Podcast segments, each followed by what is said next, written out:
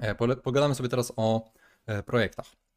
E, wskazówki dotyczące projektów i osób, które właśnie dostały pracę na temat właśnie jakby jakie miały projekty i tak dalej. Lecimy. Przed rozmową rekrutacyjną na pewno rekruterzy sprawdzą Twój kod. I to jest oczywiste, prawie, prawie zawsze tak się dzieje, ale warto o tym pamiętać. I dlaczego? Bo projekt ich najbardziej interesuje, nie? jeżeli chodzi o teorię, czy później będą Cię pytać w kontekście tego projektu, czy sprawdzenie twojej Twoich praktycznych umiejętności. No i rekruterzy są zmęczeni takimi samymi projektami, to jest też bardzo ważne, jak tutaj się wyróżnić no warto po prostu robić e, takie bardziej komercyjne projekty, a nie takie oparte o jakieś tutoriale, przepi przepisywanie z tutoriali, wrzucanie do, na GitHuba i linkowanie w CV. No i to jest, to jest dosyć, dosyć, duży minus i też taka wskazówka, gdzie można się wyróżnić, nie? Zaraz powiem, jaki taki projekt e, warto zrobić, który jest taki przeciągający, powiedzmy, e, ale to zaraz.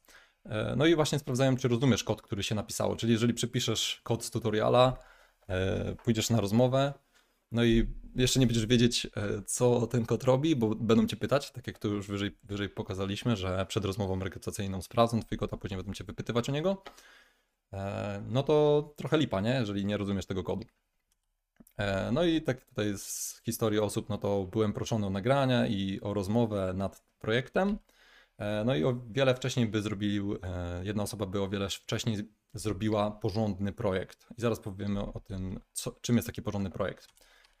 E, też y, nie miałem niczego poza małymi projektami do szuflady, to też jest taki, mm, taka refleksja jednej z osób, e, a sama ich realizacja była na niskim poziomie, to, to jest to samo, co przed chwilą powiedziałem, że mamy, nie wiem, mnóstwo projektów, które są gdzieś tam z tutoriali lub są takie e, dosyć słabe, powiedzmy, na niskim poziomie, no i nie wiedział, nie wiedział co mógłby poprawić. A sama znajomość języka, i to jest też du duży paradoks, że sama znajomość języka, nawet jak się jest super dobrym, może nie wystarczyć, jeżeli chodzi o załapanie pierwszej pracy, bo możesz nawet się nie dostać na rozmowę rekrutacyjną, jeżeli nie masz projektu. Nie? O tym zaraz więcej powiem. E, I tak, i projekty do szuflady versus jeden porządny. O co tu chodzi? I dlaczego jeden porządny jest lepszy?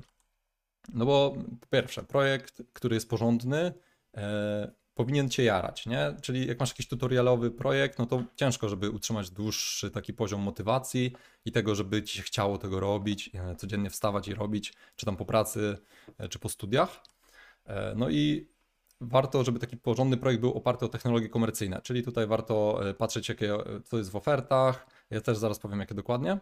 E, dwa, to, dwa czy trzy tygodnie to za mało, jeżeli chodzi o taki porządny projekt raczej, no bo nic takiego fajnego raczej się nie uda zrobić, chociaż jeżeli siedzisz po 10 godzin, no to się może da.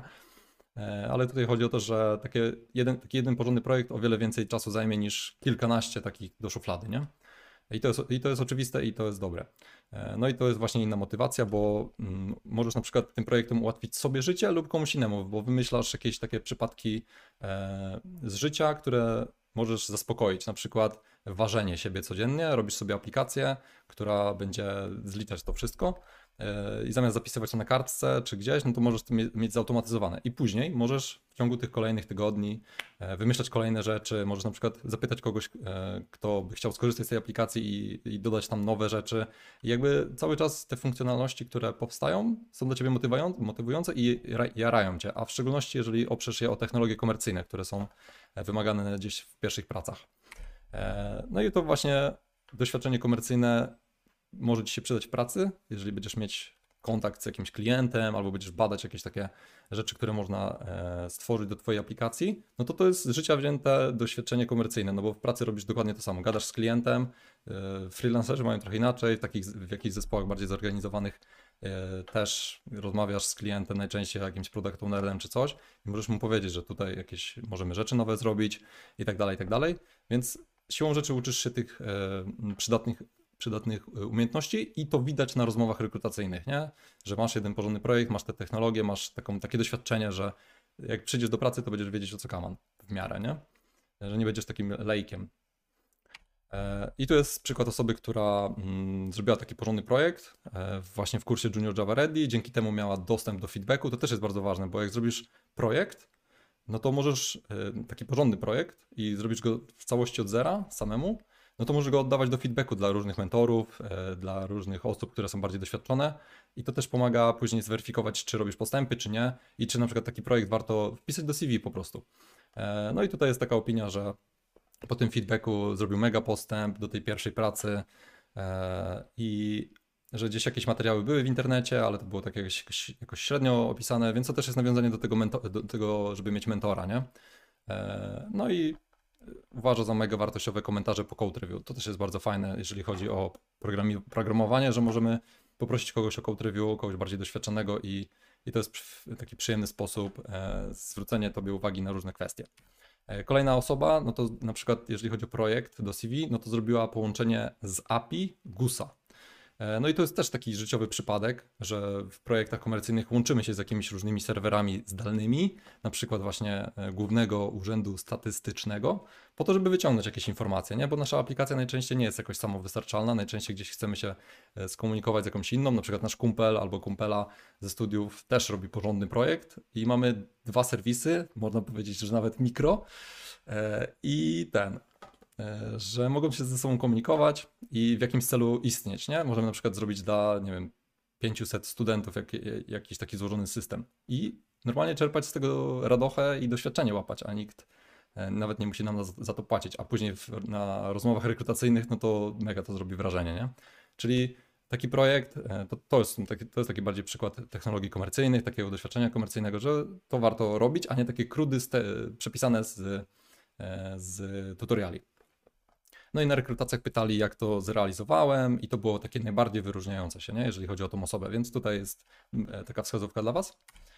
E, kolejne rzeczy, no to technologie komercyjne, które warto dotknąć. Ja tutaj bardzo zdawkowo o tym wspomnę, bo mam takie mm, materiały do tego, żeby po prostu sobie spojrzeć, co dokładnie warto umieć. No ale takie standardowe, no to HTTP, REST, Spring Boot, bazy danych, to są takie po prostu w ofertach pracy widać, e, po ofertach pracy widać, ale też ważne są testy, bo często jak widzę jakieś e, projekty, które dostaję do review, no to one nie mają testów w ogóle, nie? To jest coś, co warto zaadresować, warto to mieć projekcie, bo to jest o dziwo wyróżniające się, nie? O tym zaraz powiem. A i największa, największe wrażenie zrobiła znajomość WireMoka. To jest przykład jednej osoby, która gdzieś tam się rekrutowała e, i miała tego WireMoka e, u siebie. Nie? Czyli technologia komercyjna, e, może nie będę wchodził w szczegóły, bo nie mamy za bardzo czasu. Jak określić temat projektu i technologię? Czyli jak określić temat projektu, który będziecie jarał i jakie tam technologie najlepiej wykorzystać, masz w tym wpisie. Ja to zrobiłem taką formułkę i warto z tego skorzystać. E, I jakie umiejętności też trzeba mieć, e, to też Ci pomoże określić, jakie technologie lepiej e, wykorzystać w takich projektach. To są dwa wpisy, które warto poczytać sobie gdzieś tam, jak podeślę te linki. A tak jak przy, przypominam, że te linki wszystkie będą dostępne jutro, podeślę je na maila, jeżeli będziesz zapisany lub zapisana na tego maila. I żeby po prostu tutaj nie tracić czasu na to. Lecimy dalej. E, o, nie trać czasu. E, nie trać czasu, jeżeli chodzi o projekty na jakieś stare technologie, właśnie TeamLeaf, Java e, Server Pages, czyli JSP, Java FX. Chodzi o to, żeby nie tracić czasu na rzeczy, które i tak się już raczej wymierają, jeżeli chodzi o, o codzienną pracę. Taki Wildfly, czy inne serwery aplikacyjne, Eclipse, to jest IDE. Teraz już raczej króluje IntelliJ, więc Eclipse też nie ma co robić. E, no i warto patrzeć po prostu po ofertach i tak samo jak tutaj było w tych dwóch artykułach, warto patrzeć, co jest aktualnie przydatne e, i unikać tych takich rzeczy starszych, nie? A jeżeli chodzi o frontend, bo te, ten, ta pierwsza kropeczka dotyczy właśnie takich technologii frontendowych, e, no to warto już stosować raczej frameworki, które są w JavaScriptie, jak React, Angular, a nie właśnie tworzyć po stronie backendu tej frontendu, nie? Także no tutaj się nie będę bardziej e, rozwijał. Jakbyście mieli jakieś pytania co do tego, no to walcie na czacie oczywiście, nie? E, ok, i kolejna rzecz, no to mini projekty. E, tutaj polecam sobie zrobić takie dwa mini projekty. Jeden to jest czysta Java, drugi to jest Spring. E, tutaj są rozwiązania. E, ja to robiłem też, więc można zobaczyć, jak ja to zrealizowałem też z omówieniem i tak dalej, i tak dalej. Więc warto robić też takie mini projekty. One są oparte o technologie komercyjne, to, to raczej nie są rzeczy do wpisania do CV, ale gdzieś tam taki na start, żeby sobie poćwiczyć.